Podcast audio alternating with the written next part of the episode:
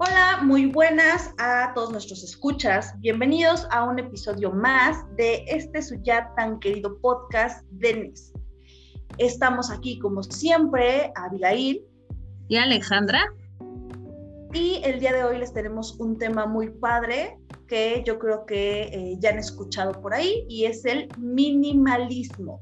Vamos a ver el minimalismo no solo como una forma, eh, una nueva forma de vida, sino también lo vamos a abordar de otros puntos como la parte del capitalismo, eh, el minimalismo desde la perspectiva de cuidado del medio ambiente y muchos otros puntos. Así que quédense con nosotros para escuchar este episodio que va a estar muy, muy bueno.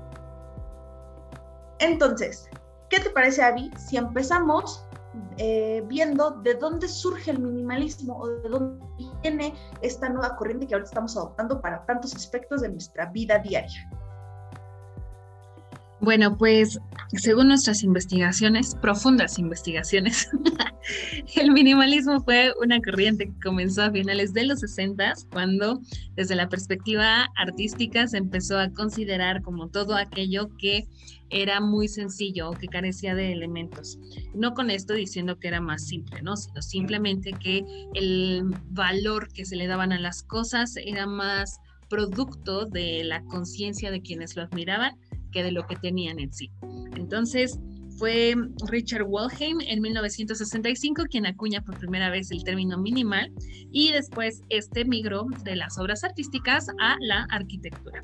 Ya después de ahí, pues em, todo este sentido, en nuestra fecha, ha cambiado para poderlo denominar así como un modo o un estilo de vida que es completamente basado en lo que nosotros necesitamos para poder vivir y darle más valor a nuestras experiencias. Súper bien. A mí me gustaría definir el minimalismo con la siguiente frase, la alegría de vivir con menos. Esta fue una frase que encontré en un artículo de la BBC sobre el minimalismo y creo que define muy bien a todos estos aspectos que vamos a abordar dentro de esta corriente. Ahora, Em, me gustaría empezar a abordar este tema desde la perspectiva como un estilo de vida, porque es algo que hemos visto ahorita recientemente y hay como una autora muy famosa que se volvió muy famosa y de hecho tiene una serie en Netflix que es Maricondo. A ella la llaman como la gurú del orden y em, ella es como que mm, la más famosa ahorita, pero hay otros autores del minimalismo como un estilo de vida. Me puse a investigar y lo que noté es que la mayoría de estos autores y la mayoría de estos libros hablan no tal, no tal vez tan eh, puntualmente de un proceso para introducirte al minimalismo, sino que te cuentan su proceso paso a paso y te van ejemplificando cómo fueron haciéndolo, cómo les fue funcionando y te dan pequeños tips para que si tú estás interesado, pues ingreses a esta nueva corriente. Dependiendo del autor, hay como uh, puntos específicos que eh, ellos eh, ponen sobre la mesa y que tú puedes seguir para eh, introducirte a este mundo del minimalismo. Por ejemplo, Maricondo ella elige la felicidad como un sistema de organización y limpieza. Lo que ella propone a grandes rasgos es como agarrar eh, tus pertenencias y preguntarte, ¿esto me hace feliz? Y a partir de esa pregunta y la respuesta que tú des, pues ya entonces vas determinando, ¿no? Y viene como un proceso de cómo desechar cosas que realmente no necesitas. Eh, hay otro autor que se llama Everett Bob. Él tiene eh, tres puntos esenciales de eh, minimalismo. El primero es tener menos de 100 cosas. Lo que él menciona es que él a partir de que empezó con esta corriente, eh, pues ha podido desarrollarse eh, gratamente, no solamente en su vida personal, sino también en el trabajo, en la vida social. Ya ha mencionado que a partir de todo este proceso ha podido tener un trabajo que le gusta, un trabajo que no le exige tanto tiempo y que ha podido viajar por todo el mundo porque pues uno de esos hits es tener menos de 100 cosas, ¿no? Entonces imagínate, con esa cantidad de cosas pues sin problema puedes mudarte a varios lugares, ¿no? Otro de sus puntos es dejar el consumismo y cocinar toda tu comida. lo cual no solamente es benéfico para el medio ambiente, sino también para tu bolsillo, ¿no? Porque muchas veces no tenemos tiempo, mm, nos da flojera o no nos organizamos bien y terminamos comprando comida casi siempre, ¿no? Y el tercero es aprende a trabajar en Internet. Lo que él menciona es que si nosotros tuviéramos el interés de aprender muchos de los oficios o trabajos que hay en Internet, veríamos que es una fuente muy buena de ingresos y que a partir de ahí podríamos mantenernos y eso aparte nos daría una disponibilidad de nuestro tiempo para poder aprovecharlo como nosotros quisiéramos, ¿no? Entonces, eh, hay otro autor más que me gustaría mencionar y menciona que hay tres pilares del minimalismo. Es Leo Babauta. Él menciona que los tres pilares del minimalismo son la sostenibilidad, el equilibrio y la libertad, ¿no? Esos son sus tres pilares. Entonces, si nos damos cuenta, dependiendo del autor, de su experiencia de vida, de cómo ingresó al minimalismo, son los tips que te va a dar en cada uno de sus libros. Pero en general, yo creo que eh, me quedo con la frase de la alegría de vivir por menos. Yo creo que como mencionaste con el último de los autores, eh, es importante, además de vivir felices, de tratar de generar el menor impacto posible con las acciones que cometemos. Entonces, yo me quedaría con, con, esa perspectiva, ¿no? Evidentemente, pues yo creo que todos los seres humanos vivimos con la intención de alcanzar esa plenitud, ¿no? Esa felicidad. O la mayoría deberíamos hacerlo, ¿no? Pero este a veces nos dejamos llevar por esta falsa idea de la felicidad que nos ofrecen muchísimas cosas, ¿no? Lo que compramos, lo que vemos, lo que esto, lo que aquello, pero sí es importante el pensar en nuestro futuro ahora que tenemos emergencias climáticas o cambios tan, tan evidentes a nuestro alrededor que más allá de generarnos tranquilidad, algunos nos generan una gran preocupación por, por el futuro, ¿no? No sé qué piensas tú al respecto. Sí, claro, creo que, ¿sabes? Eh, a pesar de que estamos entrando como a una era en la que el cambio climático ya lo estamos viviendo a flor de piel, porque hemos visto noticias recientes impactantes sobre las altas temperaturas de muchas regiones del mundo y de nuestro país, creo que em, se ha venido eh, una época en la que también estamos siendo un poco más conscientes de lo que pasa a nuestro alrededor y estamos adoptando estilos de vida que eh, más allá de ser benéficos solamente para nosotros, son, lo son también para el medio ambiente. Y creo que el minimalismo como forma de vida es un punto a favor para el medio ambiente, no solamente para nosotros, ¿no? Porque muchas veces eh, no, tenemos muchos objetos en nuestra casa, libros, eh, ropa, peluches, juguetes, no sé, muchas cosas que no usamos verdaderamente, pero que los tenemos ahí porque tienen algún significado sentimental y una de las cosas que también leí haciendo esta investigación es que el minimalismo se centra más en las experiencias que en los objetos. Y eso podría ayudar mucho a las personas que están como en esta transición y que nos cuesta trabajo desprendernos de algunas cosas, ¿no? Eh, otra cosa que me gustó mucho es el, que mencionan eh, que cuando empiezas con todo este proceso del minimalismo en cualquier aspecto de tu vida, ya sea, eh, no sé, si quieres empezarlo en tu casa, ¿no? Y después adoptarlo como estilo de vida para tener una vida más sostenible, eh, lo importante es que no te compares con nadie más, porque cada uno tiene un proceso de minimalismo distinto. Y lo que mencionaban es que tu minimalismo te pertenece a ti, ¿no? Entonces, algo que me gustó mucho esto es que muchos de los autores están, aunque tal vez no sea el punto Em, central de esta corriente, muchos eh, al cambiar al minimalismo tienen un impacto en el ambiente muy favorable, porque al tener menos pertenencias y al estar bajo el pilar de la sostenibilidad, pues la verdad es que es un plus, ¿no? Que creo que todos deberíamos adoptar. Obviamente hay personajes que llevan una vida minimalista muy extrema. Estaba viendo que hay personas que tienen 35 pertenencias, ¿no? 15 pertenencias. O sea, está cañón, ¿no? Yo creo que no estoy lista para eso, pero ya investigando más de este tema, la verdad es que sí me animaría a, intentarlo y a adoptar algunas eh, cuestiones de esta corriente, ¿no? Creo que serían muy benéficas, no solo para mí, sino también para el planeta. Sí, al igual que tú, yo comparto esa idea. Más siendo mamá, es difícil vivir solo con 35 cosas, ¿no? Creo que la cantidad de cosas que tenemos o que necesitamos crece exponencialmente, ¿no? Empecemos nada más haciendo una, un conteo de lo básico para preparar alimentos, para poder asearnos, para poder vestirnos, para poder tener ropa de, reserva en caso de que tu pequeño o pequeña tengan o sufran algún tipo de accidente.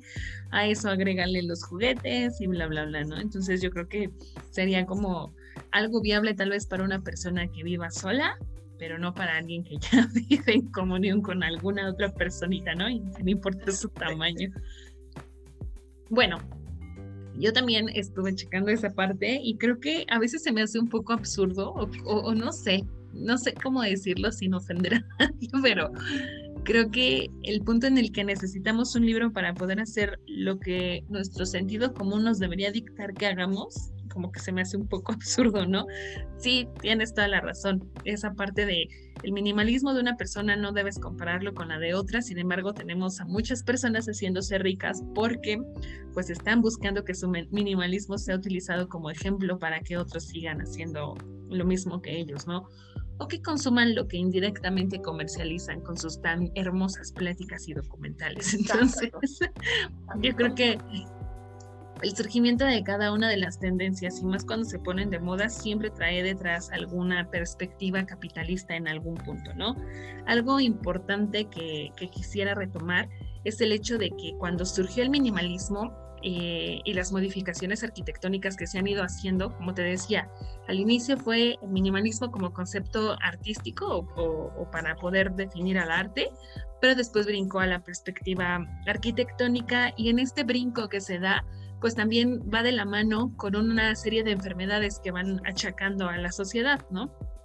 En aquellos entonces también hubo enfermedades, también hubo, hubo cuestiones que fueron alterando el modo de vida de las personas y que de ese estilo clásico que tenían todas las casas y más de aquellos lugares en donde fuimos conquistados por europeos, donde el estilo barroco estaba muy presente en todo, ¿no? Todavía, ¿no? En muchos lugares en México vemos esa ese tipo de arquitectura con un montón de cosas dentro de las casas, ¿no? Todavía yo creo que todos conocemos a alguien que tiene 787.025 figuritas de porcelana con el tema, ¿no? O tejidos o cosas por el estilo que en realidad hacen ver el espacio demasiado lleno, ¿no? Era como, ay, tengo mucho, entonces, o tengo mucho dinero, entonces compro muchas cosas y lleno mi, cada espacio de mi casa con algo. Entonces, en el momento en el que empiezan a surgir este tipo de enfermedades, este tipo de pandemias, la arquitectura también da un giro muy importante para poder permitir que hubiera superficies más limpias, que con ello desapareciera el cúmulo de, algunos, em, no sé, virus, bacterias y, polvos que transmitieran enfermedades, ¿no? Entonces, cuando se hace este brinco, si, si tú pones en tu cabeza o en mente, ¿no? obvio, nosotros no vivimos en esa época, en los 60 de pronto de todo ser así como de este estilo clásico que te mencionaba, cambia la moda drásticamente y la gente se empieza a vestir con telas plásticas, con cortes más geométricos, ¿no? Este, cambia brutalmente el estilo de los muebles. No sé si viste la naranja mecánica, como eran los muebles que, tenían todos ellos de su casa, ¿no? Se comienzan a ver las texturas más lisas y todo esto, pues em, también ha ayudado a que la gente pueda sobrevivir a todas estas enfermedades que, que hemos sufrido, ¿no? En Ah, bueno, un autor llamado Jacob Branterberg o algo por el estilo que no puedo pronunciar, dijo para la, para la BBC que en los últimos 150 años la expectativa de vida ha aumentado de alrededor de 45 a 80 años y es justo afirmar que la mitad de eso se debe a la arquitectura y la ingeniería y la otra mitad a la comunidad médica. Entonces, con ello, él está reafirmando lo que les estoy comentando, que eh, gracias a estos cambios que se hicieron en la arquitectura de las cosas, se permitió tener una mayor limpieza y por ende la cantidad de enfermedades que la gente padecía, principalmente enfermedades infecciosas, disminuyó considerablemente. Entonces, ahora no solamente debemos considerar al minimalismo como un estilo de vida más allá de ser súper ahorradores y vivir felices, sino también como una alegoría, un llamado, una tendencia en la que todos deberíamos estar para disminuir la probabilidad de padecer enfermedades y de contaminar a las personas que más queremos. Sí, totalmente de acuerdo. Creo que em, tal vez inconscientemente, eh, sin darnos cuenta, vamos adoptando em, ciertas tendencias que eh, son favorables para nuestros estilos de vida dependiendo de lo que esté pasando a nuestro alrededor, ¿no? Y el claro ejemplo está en el minimalismo, como tú lo mencionas, ¿no? Algo que también mencionaste al principio fue que eh, muchas de las personas, tal vez sin darse cuenta, o sí, con toda la intención, están em, siendo gurús de esta tendencia del minimalismo em, con un objetivo tal vez no intencional, pero las empresas sí con toda la intención para volver al minimalismo un negocio del consumo espiritual, como lo han sido muchas otras tendencias o eh, muchas otras creencias o corrientes, eh, llámese religiosas o sociales, ¿no? Eh, aunque no lo queramos, finalmente en el tipo de sociedad en el que nos encontramos, em, todo, todo es negocio. Y el minimalismo, sin quererlo o sin darnos cuenta, puede caer en este negocio, ¿no? Em, primero, pues por los libros, ¿no?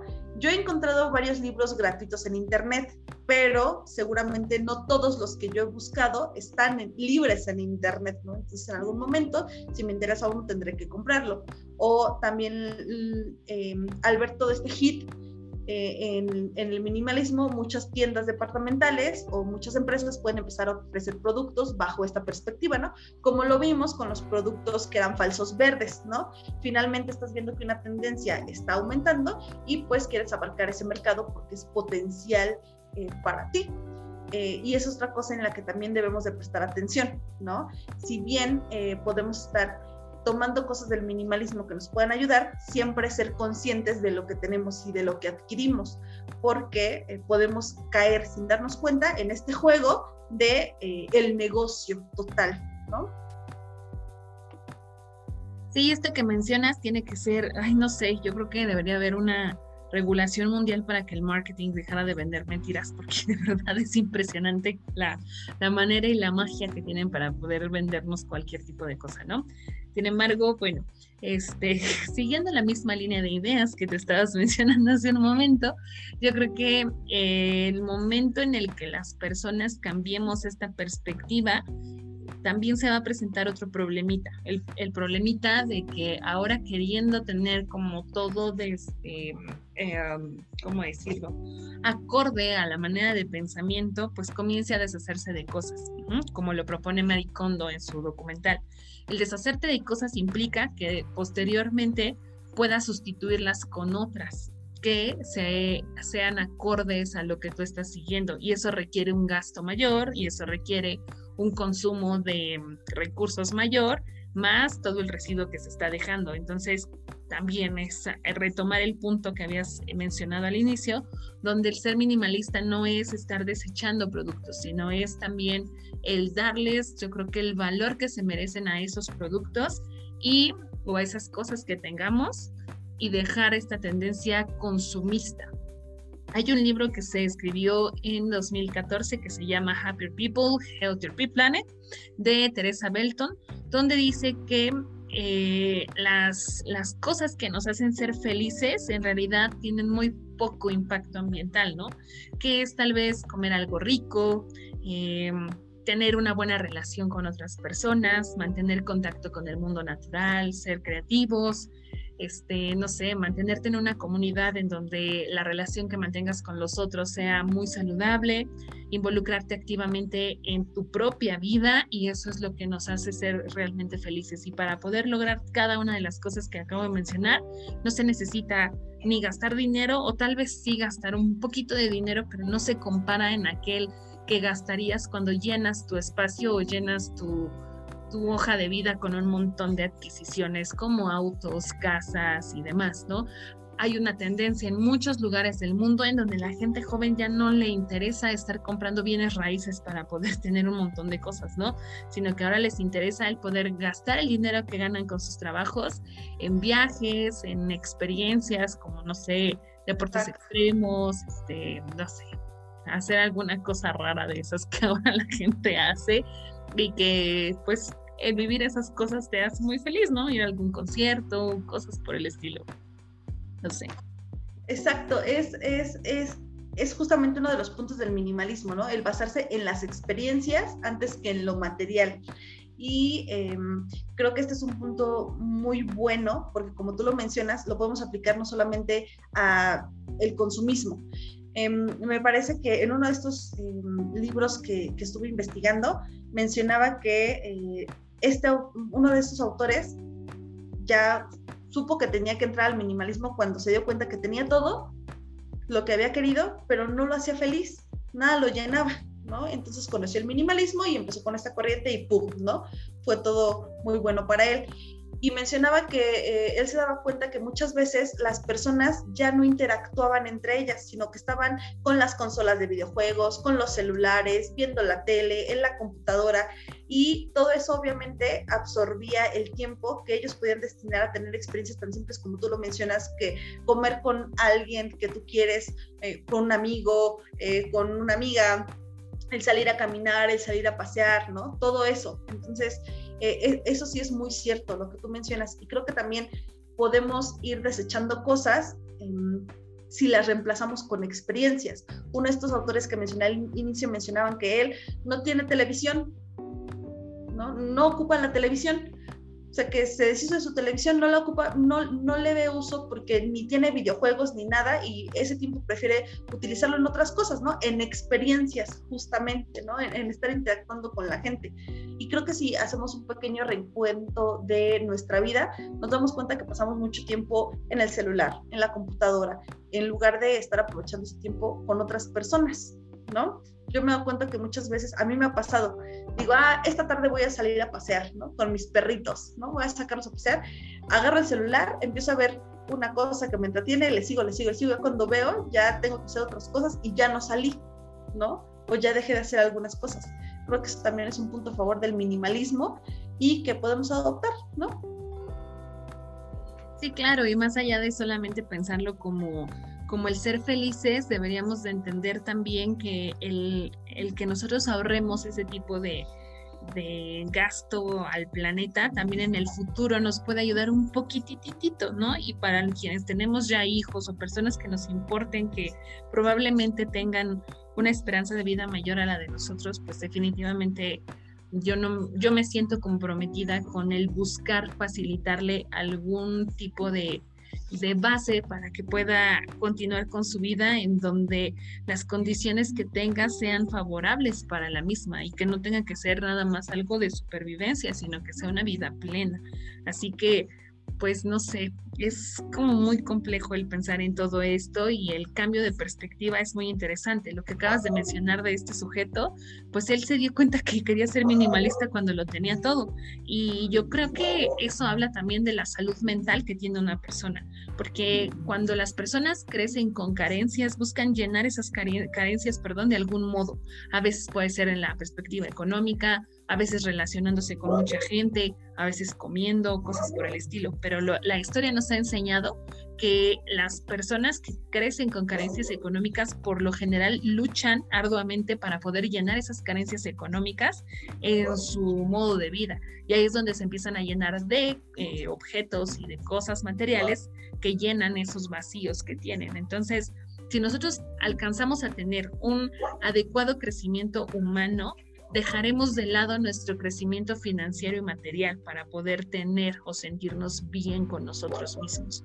Esa es una perspectiva que definitivamente los gobiernos deberían de darse cuenta que necesita la gente tener. Yo creo que algo bueno de que gente joven esté poco a poco metiéndose más en cuestiones de política es cambiar este tipo de perspectivas, de donde antes, pues obviamente las personas que estaban en generaciones anteriores seguían con estas tendencias de querer explotar, explotar, explotar y enriquecerse, ¿no? Ahora la cuestión de, de ser rico se ve más reflejada en qué tanto conoces y va un poquito más vinculada con la capacidad de conocimiento que puedas tener. Bueno, eso en ciertas culturas, ¿no? Aquí en México sabemos que están los ricos educados o los ricos que son medianamente ricos y están los ricos buchones que son los que pues, tienen orígenes diversos y que se dedican a otro tipo de actividades que van un poco alejadas de, de cuestiones. De la legalidad. Mm, quería decir de la intelectualidad, pero bueno, también puede ser posible de la legalidad. Entonces. También creo que tiene que ver un poco con las costumbres que tenemos en nuestra sociedad, ¿no? Porque mm, muchas veces he visto que hay personas que guardan cosas porque es como de tal vez lo necesito después, ¿no? Y ahí se queda. O de repente, a mí, me a mí me pasaba mucho, ahorita ya no tanto porque ya soy un poquito más desapegada, pero tenía ropa que no usaba y empezaba a escomer y decía, ay, no, es que tal vez sí la voy a ocupar algún día, ¿no? Y la guardaba, ¿no? Y yo veía que eso también hacían otras personas cercanas a mí. Entonces quiero pensar que también eso es un rasgo social en el que estamos em, envueltos sin darnos cuenta, ¿no? Ya es algo que también traemos, el estar como que guardando cosas por si acaso, por si lo ocupo, por si lo necesito, por si alguien lo requiere, ¿no? La cultura de prevención. Exacto, exacto. Y es algo con lo que también tenemos que, que trabajar, ¿no? Porque muchas veces nos llenamos de cosas que ni siquiera ocupamos. Así es, y lo vemos, bueno, yo lo veo porque las personas, eh, bueno, no sé si decirlo afortunadamente, pero las personas más cercanas a mí que han fallecido y que me ha dolido así feo han sido mis abuelos y guardé algunas cosas de ellos, ¿no? Y como no eran personas muy opulentas, entonces eh, la herencia que a mí me dejaron pues fueron libros, fueron cosas por el estilo y que son las cosas materiales que yo tengo. Entonces pues sí, te quedas así como bien aferrado a, esas cosas, aunque como bien lo mencionaste, o sea, son libros que no sé si en algún momento abriré, ¿no? Porque tengo 16 versiones del libro de, de, San Pablo, ¿no? O algo por el estilo de la Biblia, entonces, cosas que definitivamente no, no sé si en algún momento de mi vida habrá, pero, pero bueno, o sea, las guardamos por ese valor sentimental. a mí me gustaría, no sé, pensar en que, pues a lo mejor el cúmulo de cosas como algo que pueda favorecer un buen ambiente a tu alrededor, como pueden ser plantas o algo por el estilo. Tal vez no sea tan malo como el almacenar libros, ¿no? no sé. Exacto. Sí, yo mm, también tengo como cosas muy, muy apegadas que no uso, ¿no? Pero que igual pertenecen a una persona que quise mucho, que quiero mucho, y ahí las tengo, ¿no? Por ejemplo, tengo un peluche que está conmigo desde los seis años, ¿no? Ahí está, ahí está, porque me encanta, porque lo quiero, porque me recuerda muchas cosas bonitas, pero bueno, es un peluche en mochila. Es un peluche en mochila de esos que abrías la panza, metías tus cosas y te lo colgabas atrás. No lo he usado en muchísimos años, mi hija no lo ha usado, pero ahí está. Entonces, sí te entiendo perfecto esa parte de que tenemos cosas eh, que guardamos porque nos traen recuerdos muy bonitos.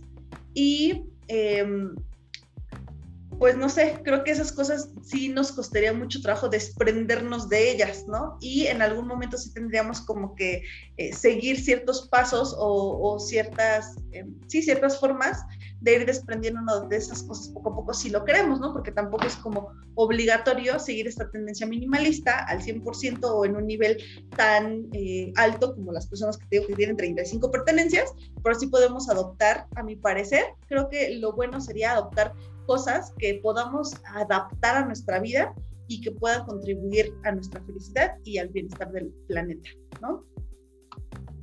Fíjate que justamente de eso quería hablarte, porque hay una página que se llama como ser minimalista.com, en donde te dan como un paso a paso en diferentes eh, ¿cómo decirlo?, eh, tu relación con el minimalismo en diferentes aspectos de la vida, ¿no? Y uno de ellos habla acerca de la sostenibilidad y en esa parte mencionan que más allá de que nosotros reflexionemos si lo que adquirimos nos aporta o no algo de valor a nuestra vida, nos hace un llamado a que las personas pensemos o reflexionemos más acerca de las condiciones de trabajo que tuvieron las personas en donde se fabricó ese artículo, ese alimento, lo que sea, si la empresa que lo produjo es una empresa responsable con el ambiente y si los valores que transmite el producto son beneficiosos para el desarrollo de la sociedad.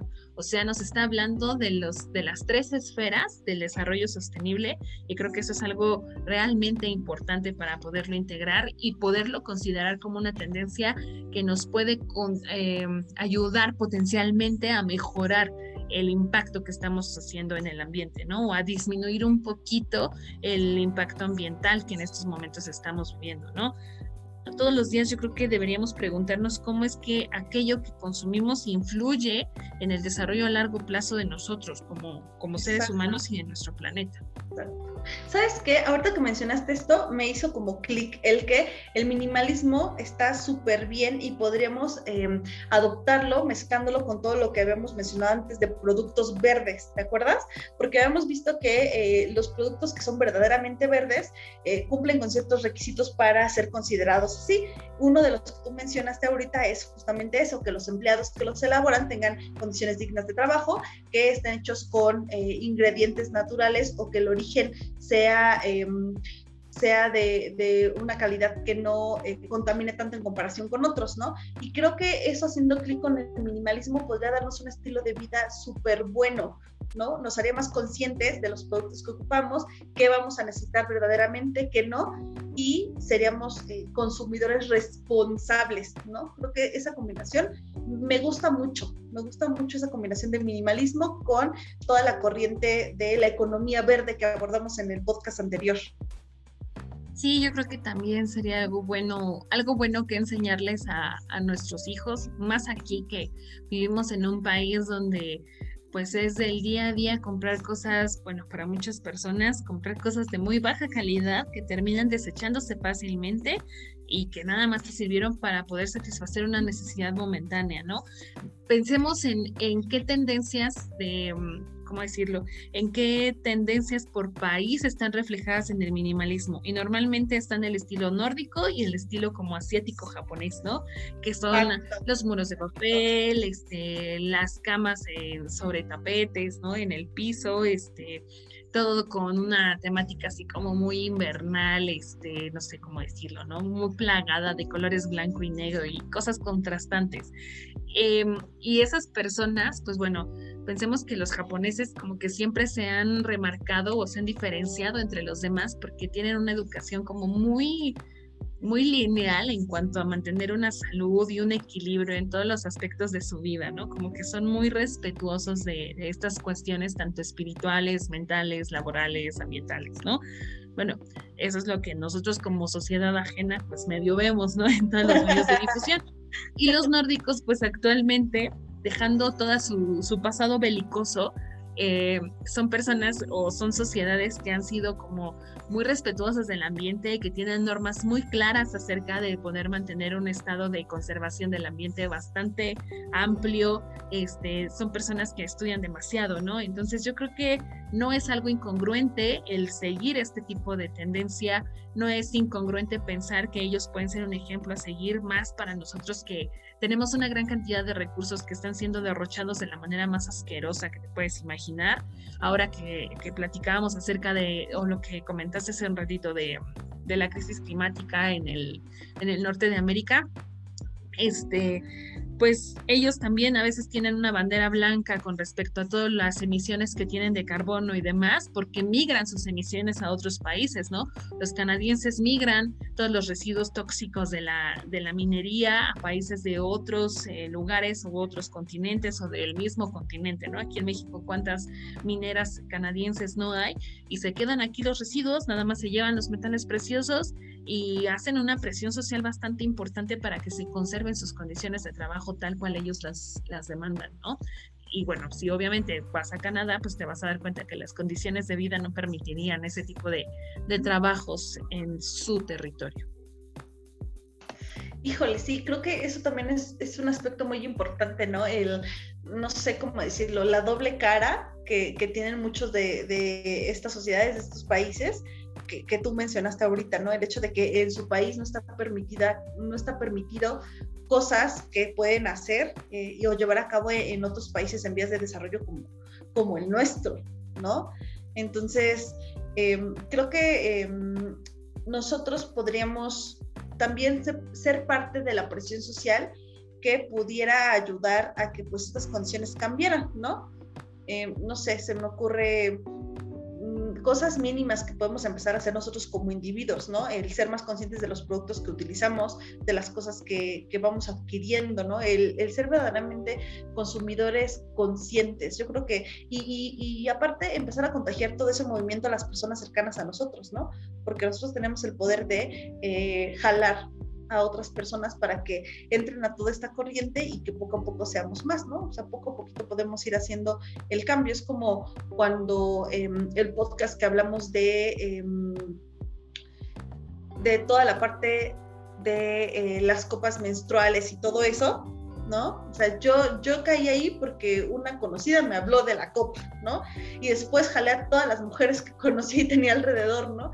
Y ellas a otras personas, y así se va haciendo la cadenita, ¿no? Y ahora, pues creo que casi todas las personas que, o mujeres que están a mi alrededor y con las que convivo, han escuchado de ese producto, han escuchado de las toallas eh, de tela reutilizables y tal vez no todas las consumen, pero la, la mayoría sí, ¿no? Entonces yo creo que igual, de la misma forma, podemos hacer como una cadenita poco a poco para eh, dar a conocer todos estos movimientos que vienen y dar a conocer que estas tendencias pueden ser muy buenas para nosotros. Sí, así es, así es, y yo creo que que sí debemos empezar por nosotros mismos, ¿no? Yo creo que siempre que vamos a un lugar como muy elegante o moderno, decimos, ay, qué padre, me gustaría tener tal o me gustaría hacer tal cosa. Y yo creo que ahí es donde sí vale la pena que nosotros presumamos las cosas que hacemos, porque son cosas buenas y son cosas que, que definitivamente todos deberíamos imitar estamos todavía, creo que un buen tiempo para poderlo masificar y que las personas nos unamos a este tipo de cosas.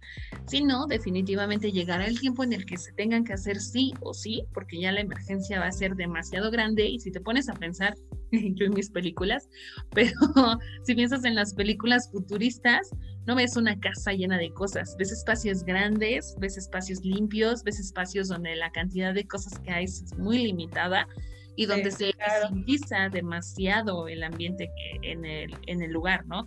Se eficientiza desde la perspectiva de cómo son los muebles, cómo son los espacios, cómo es la iluminación y la ventilación en todos ellos.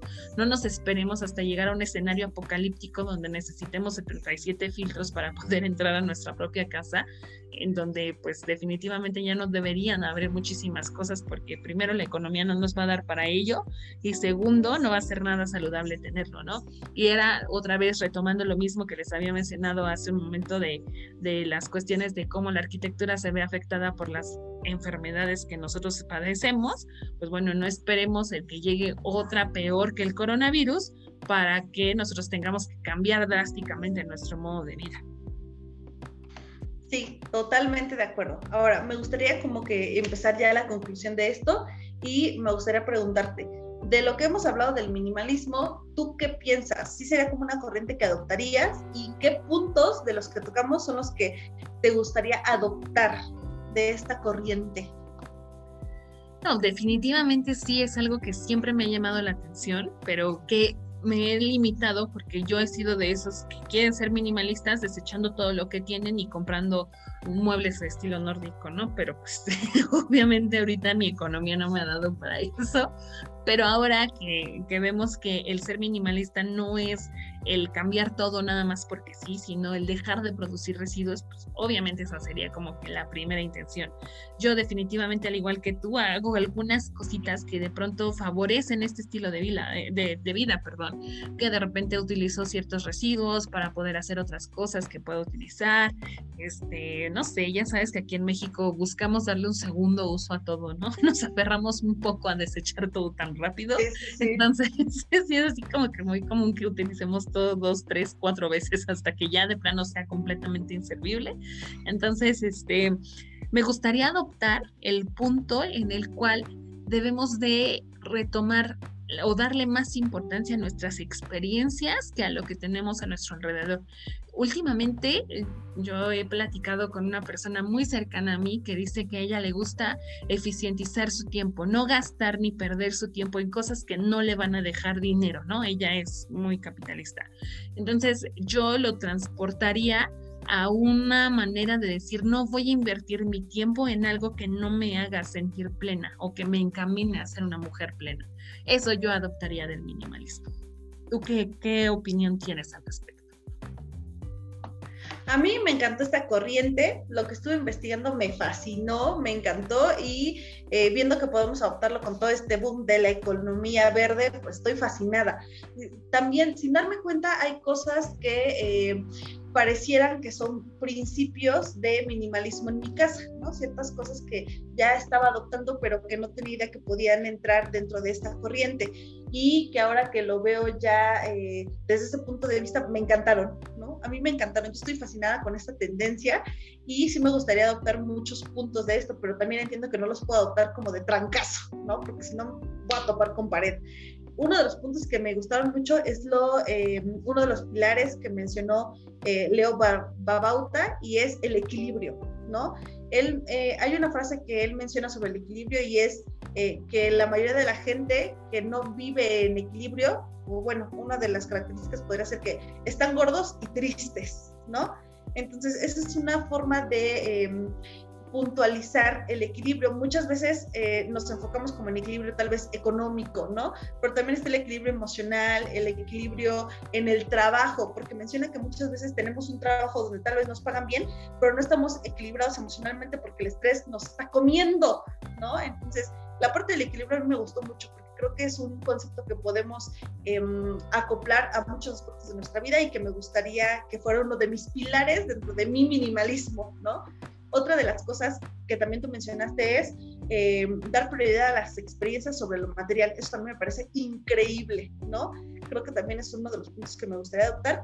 Y el último eh, sería lo de la, felicidad como sistema de, limpieza y organización en la vida, ¿no? Eso yo sé que se escucha como tal vez muy romántico, ¿no? Eso de preguntarte, no sé, esto, así como de, ¿esto me hace feliz? Pero creo que más allá de esa pregunta, eh, de, la pregunta en sí, de la felicidad, es una forma de concientizarte, ¿no? Y decir, bueno, o sea, ni siquiera sabía que tenía este objeto en casa, así que si está o no está, pues da igual porque no interfiere con mi felicidad, ¿no? Creo que también es una forma de concientizarte acerca de, de las cosas que tienes a tu alrededor, no solo de las materiales, sino también en cuanto a relaciones. Creo que esto también lo podríamos aplicar muy bien en cuanto a relaciones, ¿no? Muchas veces estamos en contacto con, personas que no sé si es por costumbre o por no sé cómo llamarlo, pero estamos en contacto con personas que no nos dejan nada bueno y que hacen que no podamos eh, estar en, equilibrio, ¿no? En el equilibrio emocional. Y eso es lo que me encantó de esta corriente del minimalismo, que lo podemos aplicar a cada uno de los aspectos de nuestra vida. Y eh, lo que me encanta es que también eh, al aplicarse a todas estas tendencias ecológicas que tenemos, pues es como que algo maravilloso. Yo estoy encantada con esto, me encantó. Yo creo que lo, lo más valioso de este asunto es el, el, tener la posibilidad de informarnos y de aprender cosas que nos permiten vivir de una mejor manera. Creo que algo muy importante también sería el dejar de buscar una etiqueta para las cosas, ¿no? Sí, el minimalismo es buenísimo, claro. es, pero a veces decimos, como lo mencionabas en algún libro, ¿no? Eh, sujeto fulano de tal dice que vive con treinta y tantas cosas. Imagínate las personas que son como muy metódicas y leen ese libro, se van a terminar dando un tiro, ¿no? O sea, me voy a tener que deshacer de todas mis cosas, pero no voy a poder ser tan feliz. Eso es lo mejor para mí. O sea, creo que si tú te sientes feliz, busca la manera de mantener tu entorno lo más saludable posible. Y ahí es donde recupero lo que mencionaste de las relaciones, lo que mencionaste de todo eso que está a nuestro alrededor. Pero aún más importante, yo creo que hay que mantener esta, este equilibrio y esta felicidad que mencionas con nosotros mismos. Hay que ser fieles a nosotros mismos y seguir cosas que realmente nos hagan sentir plenos. Tal vez a la gente no le guste, Obviamente si los estás afectando, pues es natural que te generen algún tipo de molestia, pero si tú no estás afectando a nadie y eres feliz, entonces adelante, ¿no? No hay ningún problema. Totalmente de acuerdo, totalmente de acuerdo. Entonces, pues me gustaría eh, concluir mi participación en este capítulo haciendo una invitación a todos nuestros escuchas, primero para que si les interesó el minimalismo se pongan a investigar un poquito acerca de los autores que mencionamos. Este es un estilo de vida em, que se caracteriza por la simplicidad, no solamente de las cosas materiales, sino también de aspectos de eh, tu vida que puedes em, influenciar con esta corriente. Así que pues pruébenlo, ¿no? La invitación para que lo prueben, em, empiecen a probar algunas pequeñas cosas de, o aspectos que pueden ir aplicando a su vida. Del minimalismo, igual es lo suyo, igual y no, no pasa nada. Y segundo, también invitarlos a que eh, nos escriban en nuestras redes sociales, nos gusta mucho leerlos, saber de ustedes, eh, saber qué les parecen los podcasts, que nos sugieran temas para los siguientes capítulos, está muy padre, les agradezco que estén en contacto con nosotros. Y Avi, no sé qué quieras agregar tú nada, solo decirte una vez más que gracias por toda la información que pudimos compartir el día de hoy. Gracias a ustedes por escucharnos. Y a mí no me queda nada más que despedirnos. Nosotros fuimos Alejandra y Abigail. Y esto fue de Néstor. Buenas Gracias. Adiós a todos.